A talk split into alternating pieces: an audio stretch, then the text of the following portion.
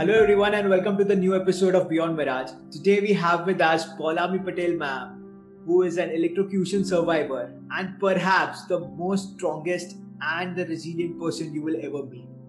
Welcome ma'am to the podcast and web series of Beyond Mirage. Thank you so much. Thank you so much Jay. Ma'am, your story has inspired me a lot, and can you tell us at the age of 12 what happened with you which changed your life completely? Yes. Hello everyone, I am Paulami Patel. I am a Mumbai resident. Today I'll be sharing my story which goes back 19 years ago. I was 12 years old and as any young student, so my 6th standard had just ended and my summer vacations had begun. So as any young student, I was also eagerly waiting to spend my summer vacation. My entire extended family stays in Hyderabad, so actually it was an annual ritual for me to go to Hyderabad every year and spend my time with my family and my cousins. I had a lot of cousins, so it was always a fun trip to look forward to. So the same thing happened. My tickets were out and I was visiting Hyderabad. I was in Hyderabad and we were all playing, all of us cousins, we were playing on the balcony, and what we did was we took a wooden rod and we attached a small bucket to it and we pretended as if we are fishing from the balcony. So we made a make-believe rod, fishing rod out of it, and while playing there were many live wires outside, and this I'm talking about a second floor house, a residential house in a residential complex, and there were many live wires running outside the balcony. So much to an eye, we didn't understand, and we were in ourselves playing, and suddenly the rod slipped off my hand and it went on the wire. And earlier I thought that's the normal clothesline passing, because once you have a glance at it, you don't actually distinguish the wires or the live wires. So the rod slipped off my hand and it went on the wire, and I went to catch hold of it. The minute I did that, I accidentally touched the live wire. And then I realized that it actually was a 11,000 voltage high tension electricity live wire running. And I was completely electrocuted. I caught the wire from my right hand and I was unconscious immediately. I have no memory whatsoever of that particular moment. My right hand got stuck to the wire so bad that it almost melted, because I could not leave it. Because of the earthing, I could not leave the wire. What happened is, by God's grace, there were light showers that day. So there was a little fluctuation in the electricity. So we got to know the electricity went off for a microsecond, and that's how I could just leave my hand, and I was just thrown back in the house. Then my aunt and uncle, I screamed. I was bleeding profusely. My relatives, my aunt and uncle, they rushed to me, just saw me bleeding in a pool of blood. They immediately rushed me to the hospital, and there I was declared with 80% of burns all over my body, and I was immediately rushed to the ICU.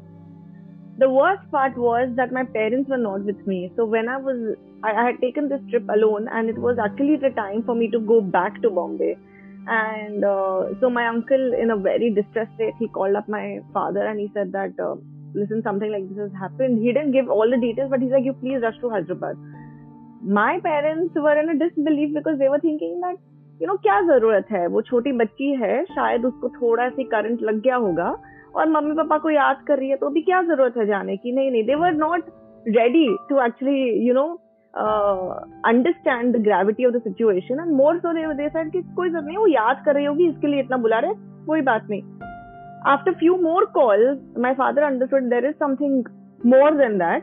They rushed to Hyderabad, and that's when they first saw me, my treatment going on in the ICU. It was a complete moment of sadness in the family, because everyone was really shocked that, you know, something like this has happened. Upon examining me, the thing was, the doctor said that actually I had caught hold of the wire from my right hand and a pattern was made in my body. So the electric current went from my right hand and it went out from my left leg. That is what they said. So that's why today, even today, The most grievous parts of my body are my right hand and my left leg. My treatment went on. I was shifted to the burns ward. I was completely wounded. There were open scars. The skin was burnt. There was no flesh left in my left and my right hand. My left leg was completely burnt. So the problem was that as days were passing, gangrene was spreading in my right hand. Now that's a condition where the blood doesn't reach to the muscles and the tissues. So that's why it's very fatal if you don't act upon it. So a team of doctors were called in from Mumbai, and there was a huge discussion that happened. And a decision was made, of course after my family's consent, that my right hand had to be amputated just to save me. So that was the only way out they could see. So exactly after a week from the incident, my right hand was amputated. And post that, my treatment, I think, somehow went on for 2 months in Hyderabad. I was just in the hospital. I was in the burns ward, and all my treatments were going on, everything. After 2 months, I was shifted back to Mumbai in an air ambulance, and I was immediately rushed again to a Mumbai hospital where my further course of treatment was continuing. Now that my right hand was amputated, the entire focus shifted on my left hand. My left hand was completely, again, very, very grievously injured. There were my fingers were, if you still can see, my fingers were all melted. They were all bent, and there was no flesh or no tendons left for them to even operate further. So then they started with the reconstructive and constructive surgeries on my left hand, because their only focus was that now we need to save the left hand and make it workable as much as we can. Right. It was almost, I can say, again 6 months in the hospital, in and out, where many, many different type of surgeries took place. One of the surgeries, the main surgery, was that since there was nothing left on my left hand, they needed some flesh for them to operate upon. So what they did was, they stuck my left hand to my abdomen, and they stitched it, and they kept it like that for 1.5 months. So I was bedridden, and this is the only position I had, like my hand getting stitched to my abdomen. That's how it had to be, because for the flesh to keep passing onto the left hand, so then they could operate further. So that was a little tough time, because there was no movement, nothing. I was just I was bedridden. I was completely dependent on my parents, my mother more so. There was nothing more I could do unless, just call her for everything I need, and she was at my beck and call, literally every second. My next surgery was that since they had the flesh then, now their main issue was the fingers were all bent, so they had to straighten the fingers. So what they did was, they put in a steel structure, and they straightened my fingers, and they let it be again for another 6 weeks. So my fingers were straightened little bit, and that's how. So there was these one, step by step. There have been more than 50 surgeries I have gone through, and been in the hospital for more than, I think, in a span of 1 year, I can say that there have been more than 50 surgeries. My entire focus, when this happened, I was completely distressed. I mean, I was just thinking, like, what is wrong with me? I want to go back to school. I want to be with my friends. And here I am in and out of the hospital, not knowing anything that's happened. And because of my age, it was so tender. My parents were also, they were a little hesitant to tell me the entire truth. So they would change my mind, focus my attention. I remember even back in hospital. So when I was shifted back, I have a huge family, come from very affluent Gujarati family. So there are too many people and relatives who want to see me and who wanted to visit me. So they were all visiting me. And you know how people can be sometimes, they say things that they don't actually mean it, but it just comes out, and they say, "Nahi, oh, ye to abhi, इसकी तो life खत्म हो गई है, इतनी छोटे उम्र में ऐसे हो गया, लड़की तो अभी गई, इसका तो मतलब अभी तो लाइफ में हमको लगता है खत्म ही हो गया है." And then they would ask questions like, "हमको हाथ देखना है, कहाँ से कटा है, जरा प्लीज दिखाओ." So things like that, where my parents, where they were trying to get me out of this, and ensure that I don't go much deeper into it and I don't take it very negatively. They were very upset. They said that no, not done. I mean, our focus should be to make this child a very positive child and not get deeper into the wounds that have been created. So there's a small rule that my father had. I remember my parents had kept at the hospital that whoever comes, please come and visit her, no problem. But whoever comes to visit her, y'all can't say anything negative. You'll have to say one joke to her and she will say one joke to y'all in return, and let it be a very happy and a joyous time for her. Even though it's like a 1 hour visiting time, don't make it a very, very sad time. That one thing really, really changed me completely. I remember I used to look forward to those times, because then there was jokes and there was fun. And for a 12-year-old, it was a very different atmosphere that they had created.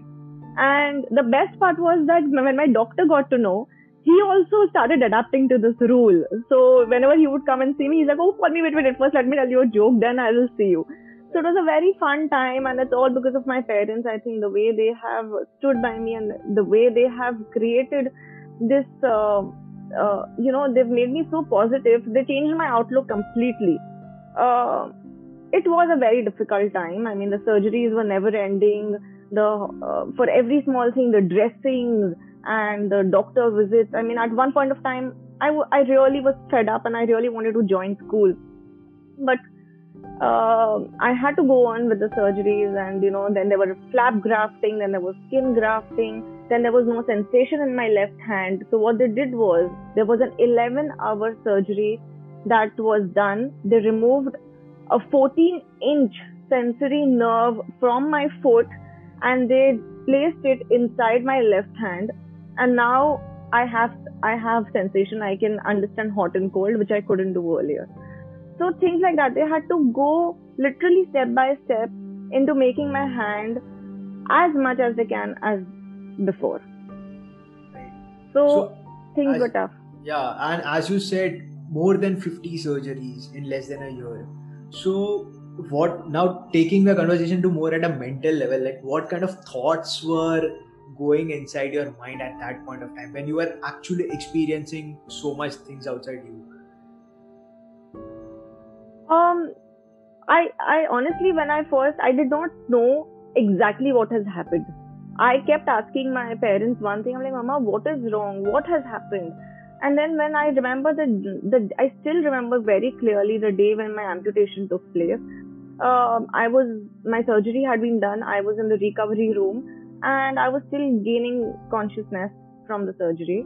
And I remember there was something, different I was feeling in my right hand. They had all bandaged it and they had covered it.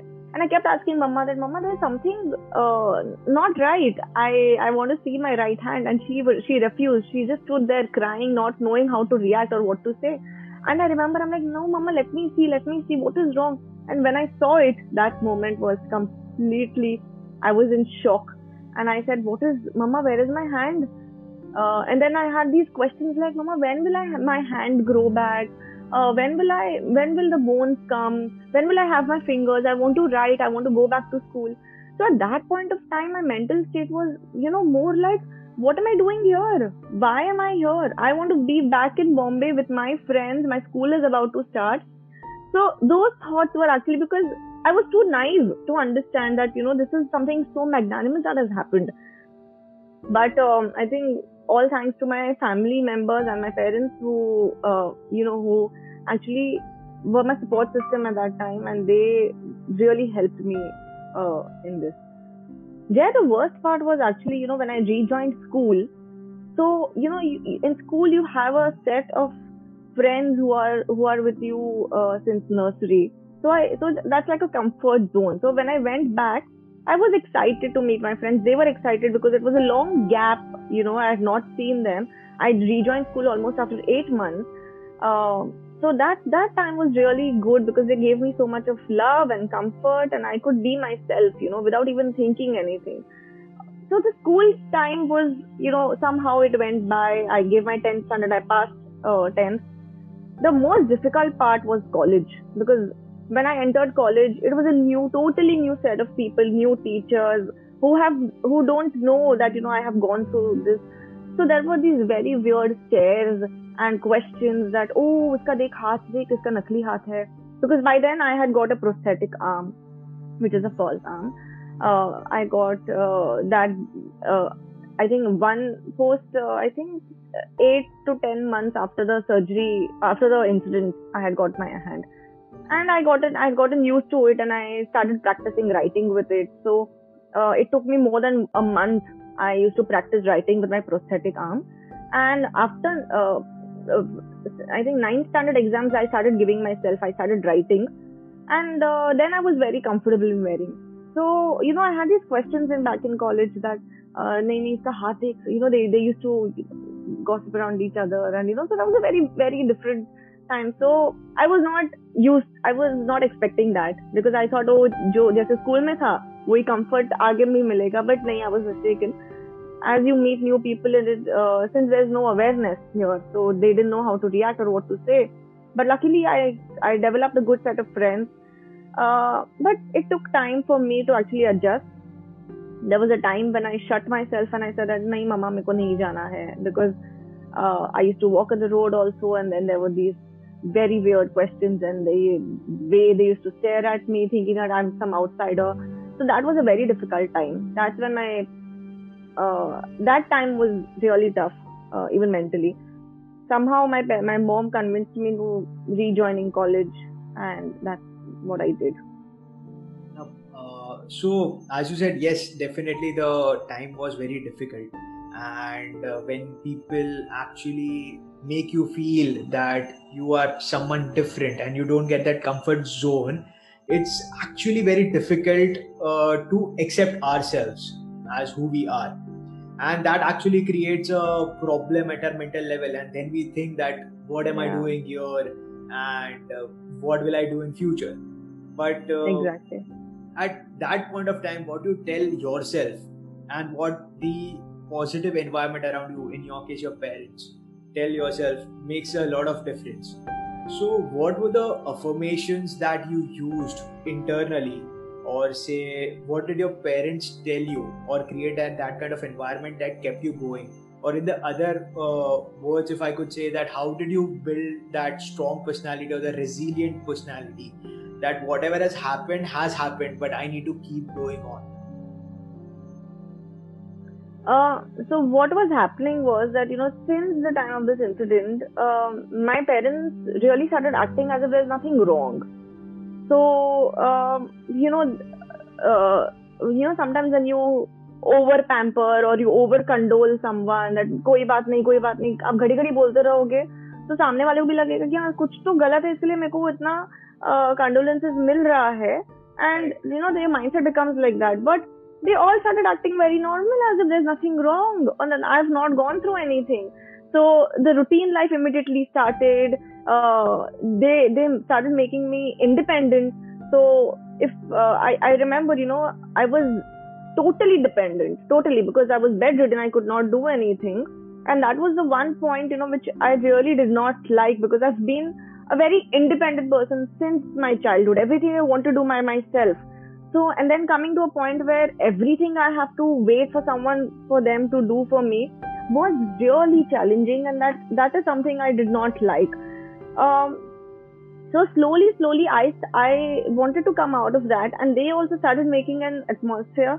So, सब मेरे से करवाते थे कि नहीं, तू चम्मच पकड़ना शुरू कर, तू ग्लास पकड़, start wearing clothes on your own. So, धीरे-धीरे, like how you teach a baby. So that route was started, and they acted completely normal. Okay, this is what it is. We have to live with this lifelong. What is the point of keep on crying over it? We need to, you know, be so strong and move on. I think that really changed me, because the transition from something so huge to getting back into normalcy was really, I think, somehow it helped me mentally, because I started thinking, okay, fine, now this is what it is. I have to deal my life like this now. So, okay, even if I don't have a right hand, it's fine. I'll start doing things. I'll start adapting you know, using my right hand and doing things. Right. So the faster you accept things, the better it starts going. Yeah, basically. Absolutely. So, yeah, that's true. And I believe that people who have gone through such kind of situations in their life at an early age and who have been through a lot of things and have developed that strong and resilient personality from within, the universe expects them to do something big in life, or say they have got their purpose in life. Because I was going through many inspirational stories about them, and I feel that yes, they have developed that kind of resilience, they have developed that kind of creativity, they have developed that kind of habits in them, and now they are doing something big and they are serving their purpose over here. So have you got your purpose, your calling, and whatever we say? Yeah, you know, to be very honest, I am really happy. I don't, yes, there are many things that, you know, I feel upset about, that, you know, I had to go through this because it was not easy. My life is still not easy, to be very honest. But this incident really helped me be very, very positive, and be, you know, it made me so strong that now I know how to deal with these situations. I think if this had not happened to me, maybe I would not be as brave or as strong I am, and I would have been very upset even at the smallest of situations. So that's one thing that really helped me, and it changed me completely, instilling the whole positive and moving on point in my life. Absolutely, I mean, when you talk about the purpose in life, yeah, I mean, I remember, you know, that I still keep these mini goals for myself. That even today, there are so many things I can't do. I can't tie my hair. I can't wear my, I can't button jeans, or I can't button shirt. My grip is very less, but I still, you know, practice, and I want to do everything in the end that any person can. So, and now I even have a daughter who is a year old. I think she is also, this is what I want to instill in her as well, that, you know, life is going to be very difficult. Life is going to keep throwing you. It's not going to be rosy. I was leading a very beautiful life. I was 12 years old, and suddenly one moment changed my life completely. So I believe anything can happen in life, anything. All we need to do is we need to be very strong, and we need to be prepared for any odds. I think that is what I want to instill in my daughter, and I want to even share my story with many people, you know, as a hope that maybe I can inspire, or maybe my story can inspire someone, and I would be very happy if I do that. So yeah, my purpose has, you know, this is what it is. Definitely, and definitely your story is very inspirational, because I personally believe that if one person on the entire planet is doing something and going through something, and if you are in a similar situation, if you want to achieve the same thing that person is doing, then you also can do it, because they are doing it right now. So कोई एक भी अगर कर सकता है इंसान, तो हम भी कर सकते हैं. That is the main motto I also believe in. Correct. And yes, and final message that you would like to give to all our listeners, viewers, and the youth who is actually listening and watching this episode? Firstly, be safe. That is my one thing. I was just, you know, it's very unfortunate that I was in a, you know, something like this happened in a house, and you don't expect these things to happen in a residential complex or a house, you know, because so these high tension live wires, you don't expect. So my point is that, you know, everyone needs to be safe as much as you all can, and don't go into overconfidence, I think, because it's not easy to lead a life like this. It's not, to be very honest. I mean, I still feel angry that something without my, you know, I did not expect, I did not know, and something like this happened. It was totally difficult. Secondly, life is going to be difficult, but my advice would be never give up. I think according to me, everyone has the strength and the willpower. Everyone has it, but to open that at the right time and to be, to be so mentally strong and to deal with situations, everyone has the ability, but very few people actually open it. So be very strong and be very, very open to whatever happens. I mean, okay, आज कुछ हुआ है मेरे साथ, मैं भी रो सकती थी उसके ऊपर और मैं भी सोच सकती थी क्यों हुआ ये मेरे साथ ही होना था. I would have easily shut myself in my house and thinking that okay fine, I'm going to be leading my life like this, developing a cocoon and staying inside and not actually facing anyone. That would have been an easy route, right? Because parents तो है ही, तो support तो मिलता ही. But no, I pushed myself and I said that no, I need to go out in the open and I need to face and I need to make the most of because this is my life now. Instead of crying over the things that I've lost, let me celebrate the things that I have and let me live my life fullest. Aaj, I don't have a right hand, but I make sure that I enjoy my life thoroughly and I don't restrict myself into doing things that I can't. So I'll give a small example. When I started college and I saw all my friends and all of them, they are driving cars, and that's when it hit me. I'm like, even I want to drive. I mean, why can't I do that? So my parents have been really, really supportive, and they never said no for anything, and they've always said that, nahin, you can do everything. There's nothing that, so they always instill a positivity. So the first time, there was a small, my father said that, I said, I want to drive. So my father said, he just like, he was hesitant, because he's like, beta, drive. He was just, so I really thought, I'm like, why is he hesitant? Why can't I do? I made sure I researched upon the cars and I researched upon, how are disabled, what is a disability eligibility for driving. Then I found out much information. I went to the Handicapped Institute. I gave an eligibility test and they checked my grip. They checked how much percentage of burns am I. So they have this entire setup wherein actually they check how your grip is and how can you hold the steering wheel.